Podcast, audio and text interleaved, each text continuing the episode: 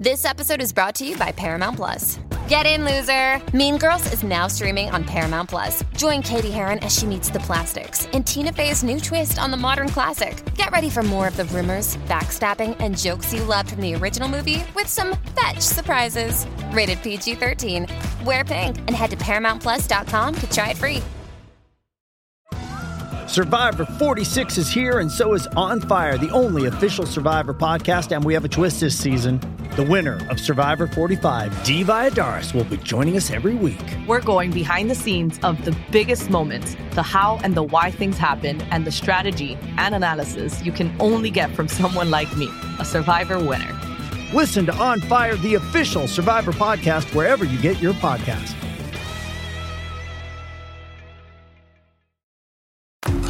Produced by the iLab at WBUR Boston.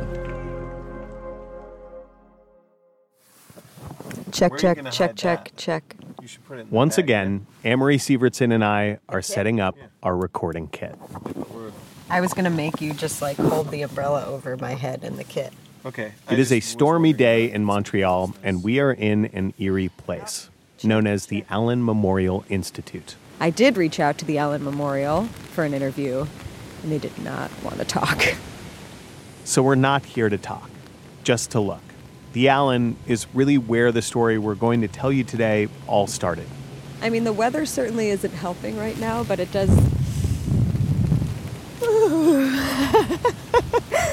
it does look like a like a prison. Yeah.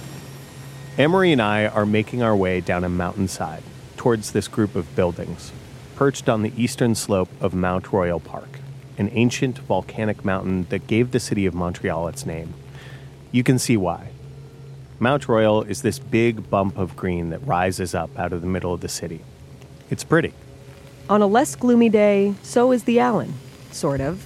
Originally, this was a mansion.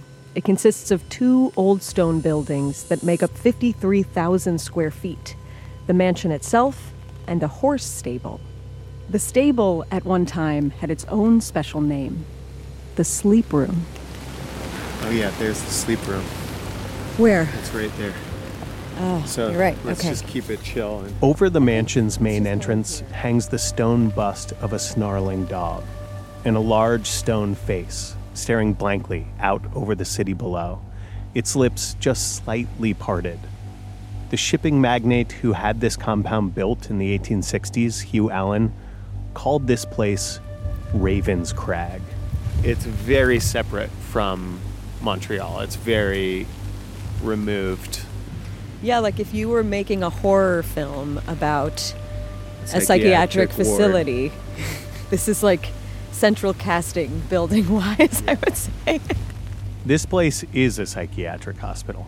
The mansion was eventually given to McGill University, and that's how it became the Allan Memorial Institute. And while it might seem like a good movie location, what happened at the Allan decades ago is real and really disturbing. This is where people were kept for weeks, months, years sometimes, induced and experimented on. There's so much history here, and it's history that at least the victims really would like people to know the story of this place and what happened here. light deprivation, shock treatment, hallucinogenic drugs, and she lost her soul. Cameron didn't seem to have the slightest hesitation about destroying the lives of his subjects. Uh, he was willing to try the most extreme techniques. People have a hard time listening and grasping the reality of this. It shatters their belief system. During the 1950s and 60s, the Allan was run by one powerful doctor, a man who was considered an innovator, maybe even a visionary, a man who spent his days trying to cure the mentally ill with cutting edge techniques, and his nights reading science fiction. His name was Dr. Ewen Cameron, and his work at the Allan Memorial Institute was actually part of a huge secret government funded program that stretched its tentacles around the world. We'll get to all of that. But for now, here's what you should know. In the US, This secret government program was run by the CIA. It had a name and a mission. Its name was MK Ultra. MK Ultra is almost too unbelievable to believe. And its mission was mind control. What is less well known is the key role that the Allan Memorial Institute and its director played in this weird, dark chapter in Western history. Today, we are going to tell you about what happened at the Allan and who it happened to. I'm Ben Brock Johnson. I'm Amory Sivertson, and you're listening to Endless Thread, the show featuring stories found in the vast ecosystem of online communities called Reddit. We're coming to you from WBUR, Boston's NPR station. And we are bringing you part one of a special series Madness, the secret mission for mind control and the people who paid the price.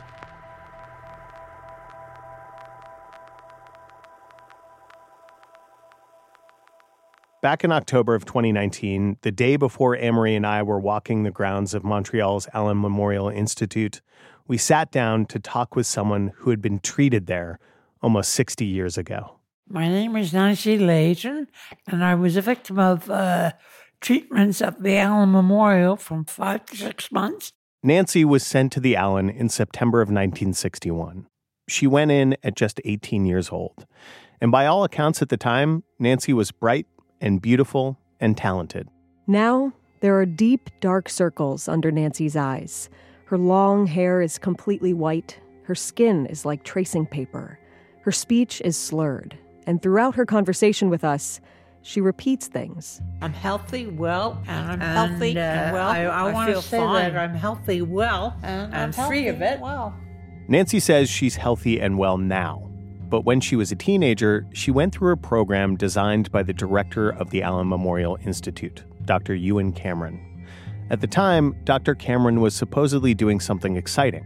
He was wiping out mental illness in people and rebuilding them. Nancy spent just six months at the Allan. She was pulled out in March of 1962. And even though members of her family put Nancy into the Allan, they now say that because of what happened there, she's never been the same. So, my name is Angela Bardosh. Uh, I'm Nancy Layton's daughter. I'm here to talk about uh, things that had happened to my mom a long time ago when she was only 18 at the Allan Memorial.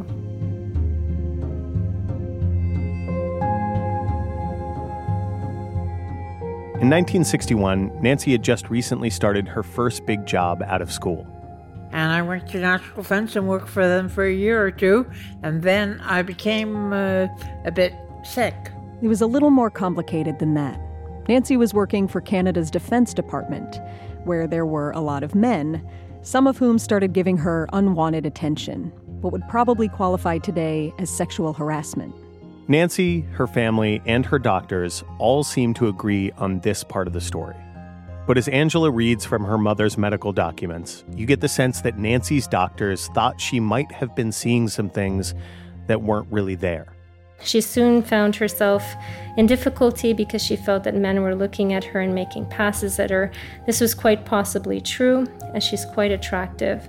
She began, however, to build up aggressive beliefs that she was being spied upon and began to see uh, significance in minor actions, the way people move their arms. Nancy's sister also said that she had started to act strange. That's when Nancy's parents got involved. My mother said, We'll talk with Dr. Cameron and see what he can do. And he admitted me, and that's when the link started. The whole thing that started was that Nancy's mother, a medical nurse herself, had an idea of how to tackle Nancy's problems. She knew of a guy named Dr. Cameron. He'd been running the Allan since the 40s, but by the early 60s, he'd become a giant in the field. He brought prestige to McGill University's new psychiatry department. And these were heady days for the field of psychiatry. Dr. Cameron was doing some of the most boundary pushing, exciting work in the Western world. People described Dr. Cameron's reputation as godlike. He was in magazines, he was an innovator, a disruptor. He was always giving inspiring speeches about the nature of humanity and how to fix some of our greatest mental health challenges. Ourselves is that many of us repress so much that it is almost as though we had a second person within us, someone who constantly endangers the first by attempting to take over. There arises an aversion to mental illness, an aversion spreading out and covering the whole field of mental health. So that this great area of medicine. Dr. Cameron had a guiding theory that you could eliminate someone's mental illness by wiping their mind clean. He developed a rigorous regimen of inducing prolonged periods of sleep, giving his patients electroshocks multiple times a day, and giving them intense cocktails of barbiturates, hallucinogens, and so called truth serums. He would put patients in chemically induced comas for days or months at a time, use sensory deprivation techniques, even play aggressive and insulting messages at them, all designed to reduce the mentally ill to a childlike state, remove them entirely from time and space so that he could rebuild them. He called this technique depatterning. Cameron and his colleagues were reportedly eager to have Nancy and other people like her come to the Allan. She was a perfect fit for the kinds of experiments they were doing. Cameron admitted Nancy and got her started on his cutting edge regimen.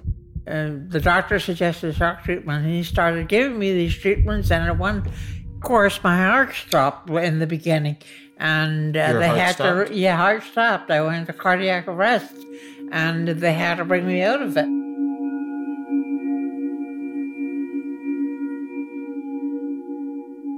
Electroshock therapy, or what is now called electroconvulsive therapy, wasn't all that unusual in the early 1960s. But what was happening at the Allan under Dr. Cameron's direction was very unusual.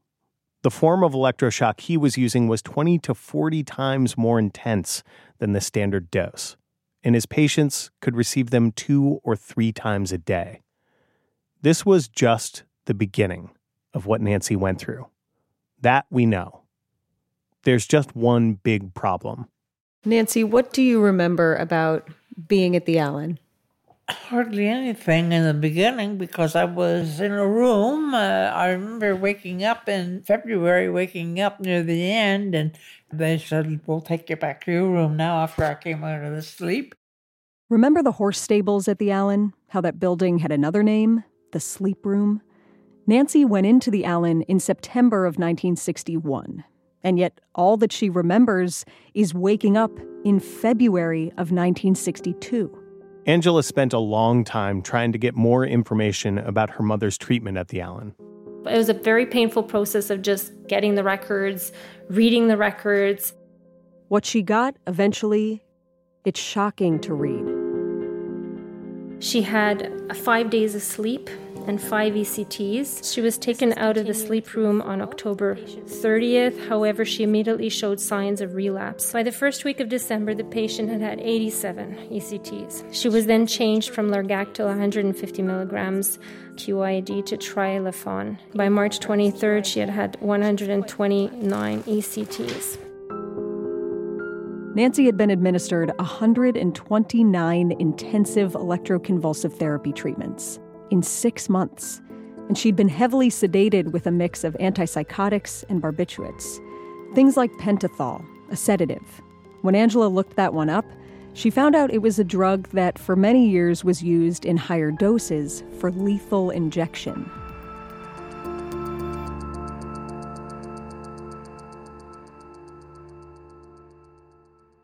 Do you remember Dr. Cameron himself?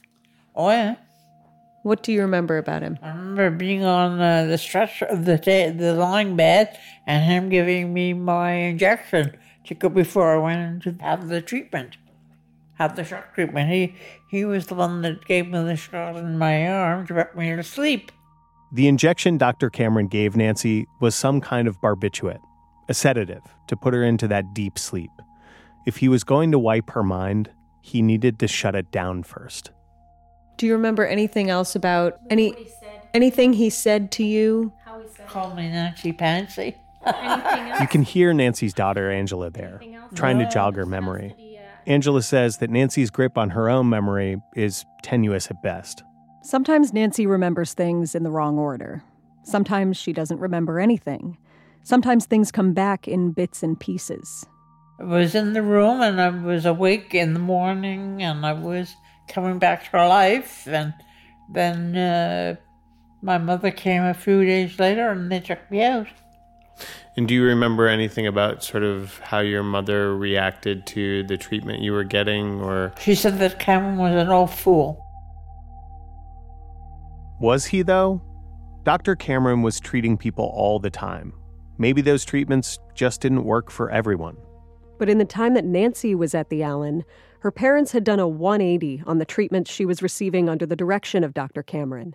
They wanted her out. Nancy came out of the Allan almost 20 pounds heavier, her memory impaired, and her independence gone. She's relied on antipsychotic drugs basically ever since she left, almost six decades ago. Yes, Nancy was having psychological problems when she went into the Allan, but Angela says her mom was never the same after she was treated there. That's echoed in the official diagnosis when she was taken out and in the observations of her family.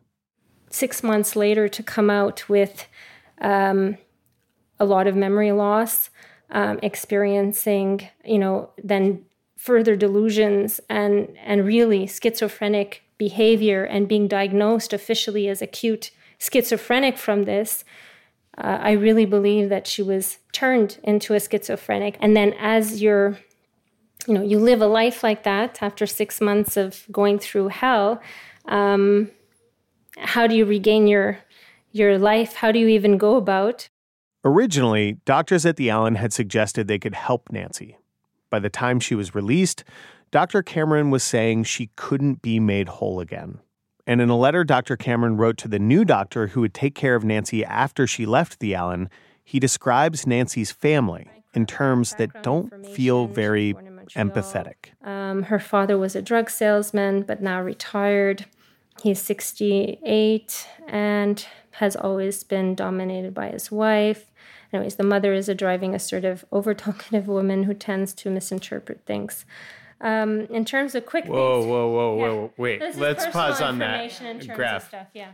Like The father uh, has always been dominated by his wife, an over talkative woman who tends to misinterpret things.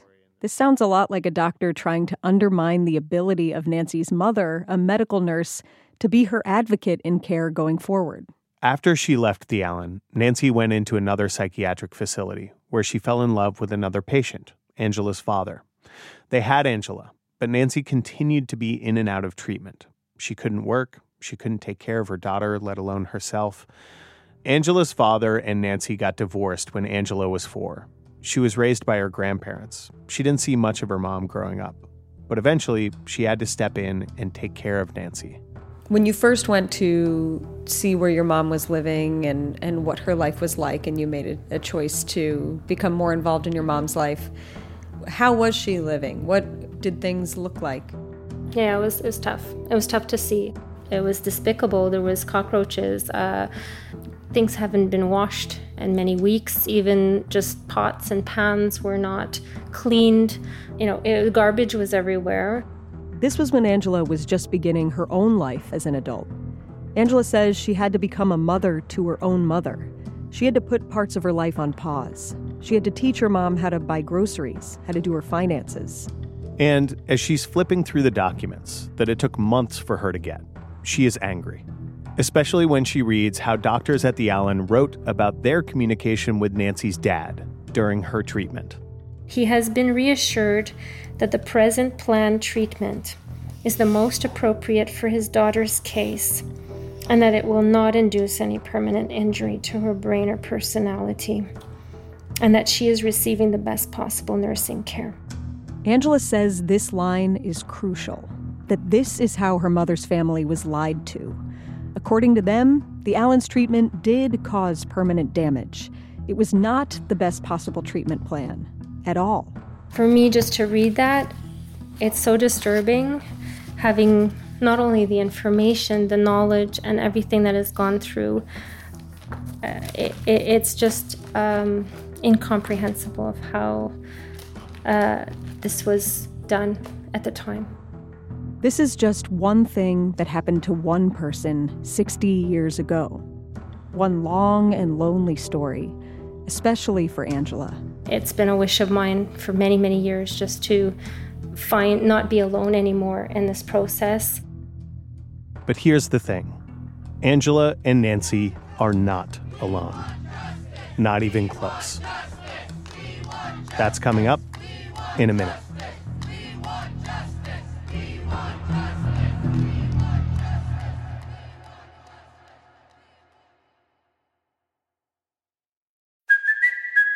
Kaley Cuoco for Priceline. Ready to go to your happy place for a happy price? Well, why didn't you say so? Just download the Priceline app right now and save up to 60% on hotels. So, whether it's Cousin Kevin's Kazoo concert in Kansas City, go Kevin, or Becky's Bachelorette Bash in Bermuda, you never have to miss a trip ever again. So, download the Priceline app today. Your savings are waiting. Go to your happy place for a happy price. Go to your happy price, Priceline.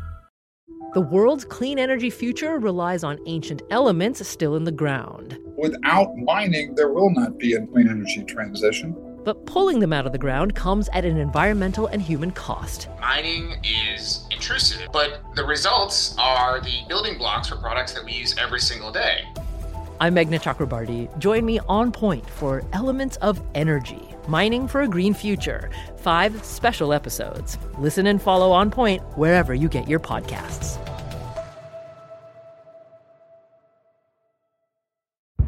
Did you kill Marlene Johnson? I think you're one of the first people to have actually asked.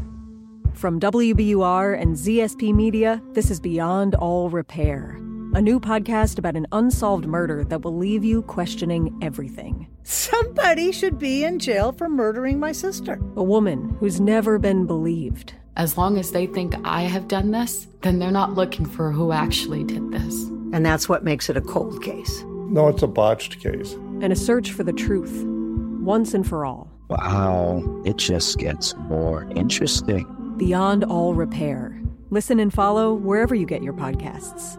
Be careful. You're digging in a place that's been very peaceful for a while. Do it anyway. Dig.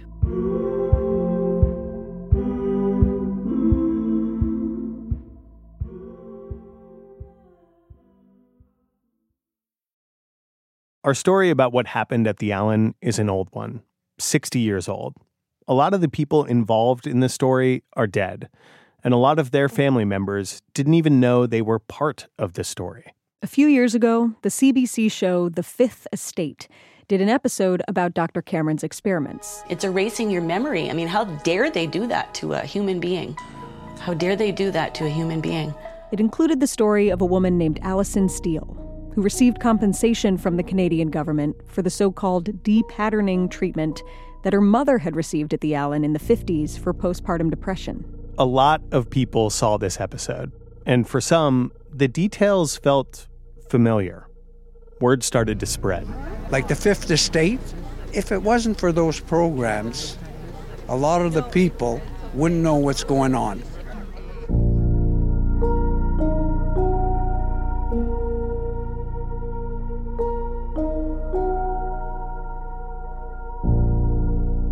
It turns out what happened at the Allan was much bigger than what happened to Allison Steele's mother and to Nancy. There are lots of other stories, just like theirs. Stories of people who went into the Allan for treatment and came out forever damaged. A new wave of victims and their family members have started coming forward and getting organized. They call themselves SAGA, Survivors Allied Against Government Abuse. And last year, they filed a class action lawsuit. Because what happened at the Allan didn't just involve Dr. Ewen Cameron. The Allan Memorial Institute was part of McGill University and Canada's Royal Victoria Hospital. And the extreme treatments being done there were being funded in part by the government. Not just the Canadian government either, but also the CIA.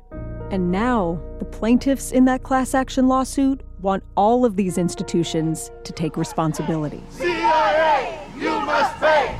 CIA, you must pay! Last October, right around the same time Amory and I were roaming the grounds of the Allan in Montreal.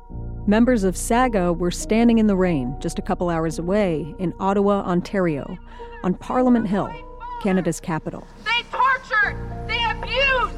This is your Canadian government, people! This is not a joke! They took our family relatives, our loved ones, they abused against their will, without consent.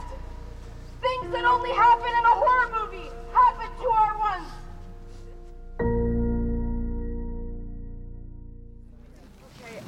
Coffee's ready! there are maybe 60 or 70 people here, crouched under umbrellas and holding up signs that say things like, Lives destroyed, justice for victims, memories erased, and the megaphone gets passed around. Wiping out their memories, the very essence of who they were in the process, destroying their lives, robbing their children of a parent, a spouse of a partner, a parent of a child, and altering the lives of countless family members. Some people hold up photos of a family member wrapped in plastic to protect them from the rain. This is my mother before she went in with the children, but we all went into foster homes because my mother was so sick from it, she had to keep going back for psychiatric care, and she couldn't care for us. We're here to protest the, the atrocities that were take, taking place on our family members, and uh, you know, specifically our great uncle Guido de Giorgio, who was uh, tested on uh, 1945 and 1947. His life was ruined. His life was taken from him, you know, at 32, and I just feel like he deserves some kind of justice, and we have to do this, you know, to to make sure that, you know, at least it never happens again. The story has to be told. Please don't close your eyes. We want you to apologize. Please don't close your eyes. We want you to apologize. Please don't close your eyes. Some of the people here had family members who didn't even go to the Allan for serious mental illness. And those patients reportedly got the same extreme treatments. My father was in there for hypertension. They just kept treating him, but it never worked. It put him into schizophrenia big time. And at the end, he just sat in a wheelchair, not, not in a wheelchair, but the, just his rocking chair, and quit. It was like brain dead. And nobody's been accountable for it. Accountability is, is like a ghost.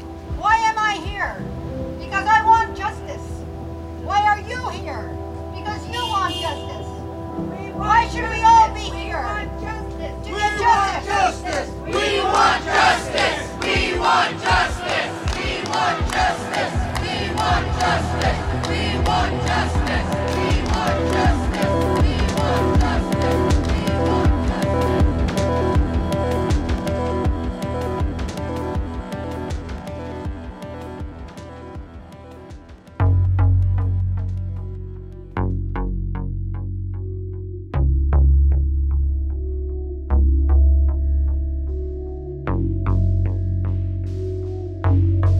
The Ottawa rally may have only drawn about 70 people, but the estimated number of people who could qualify as victims of human experiments at the Allan Memorial Institute is in the hundreds and counting. People are still coming out of the woodwork. All of these people have a connection to one man, Dr. D. Ewen Cameron. But for 20 years, Dr. Cameron was a highly respected member of the medical community. He led the World Psychiatric Association, the American Psychiatric Association, the Canadian Psychiatric Association. People traveled far and wide to be treated by him. He was a titan in the field of psychiatry, whose methods are now considered a black mark on the institution he once ran. How could anybody be so simple minded as to think you could wipe a brain and then reprogram the brain and then everything would be peachy again? A man whose work had mysterious funding sources. A man whose methods may also echo an even more disturbing chapter in history. Ewen Cameron actually is at the seat of what we now realise is state endorsed psychological torture. Was Cameron a visionary or a mad scientist? Could it be that he was both? In our next episode, we look further into the mind and the methods of Dr. Ewen Cameron.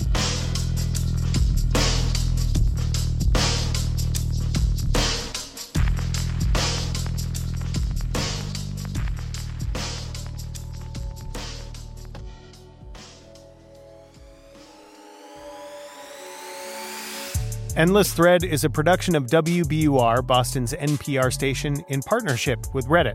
Josh Swartz is our producer. Iris Adler is our executive producer. Mix and sound design by Paul Vaitkus. Michael Pope is our advisor at Reddit. Editing help from our managing producer, Kat Brewer. Extra production assistance from James Lindberg. Our interns are Frank Hernandez and Kaya Williams. Also, shout outs to former interns Magdiela Mata and Noah Boston, who were both instrumental in making this series possible. Noah actually pitched us this story idea, of course, from Reddit and it eventually became this special series. Maggie, Noah, we miss you. Thanks to Ash Abraham for being our eyes and ears at the SAGA rally in Ottawa. And voices you heard from that rally were Julie Tanney, Judy Henry, Janice Shaw, Marlene Levinson, Francesco DiGiorgio, Marion Reed, Chantel Jacob Siddiqui, and Ewan Graham McDonald. On Reddit, we are endless underscore thread. If you want to contribute art for an upcoming episode or give us a juicy story tip so we can tell it like we did today, hit us up there.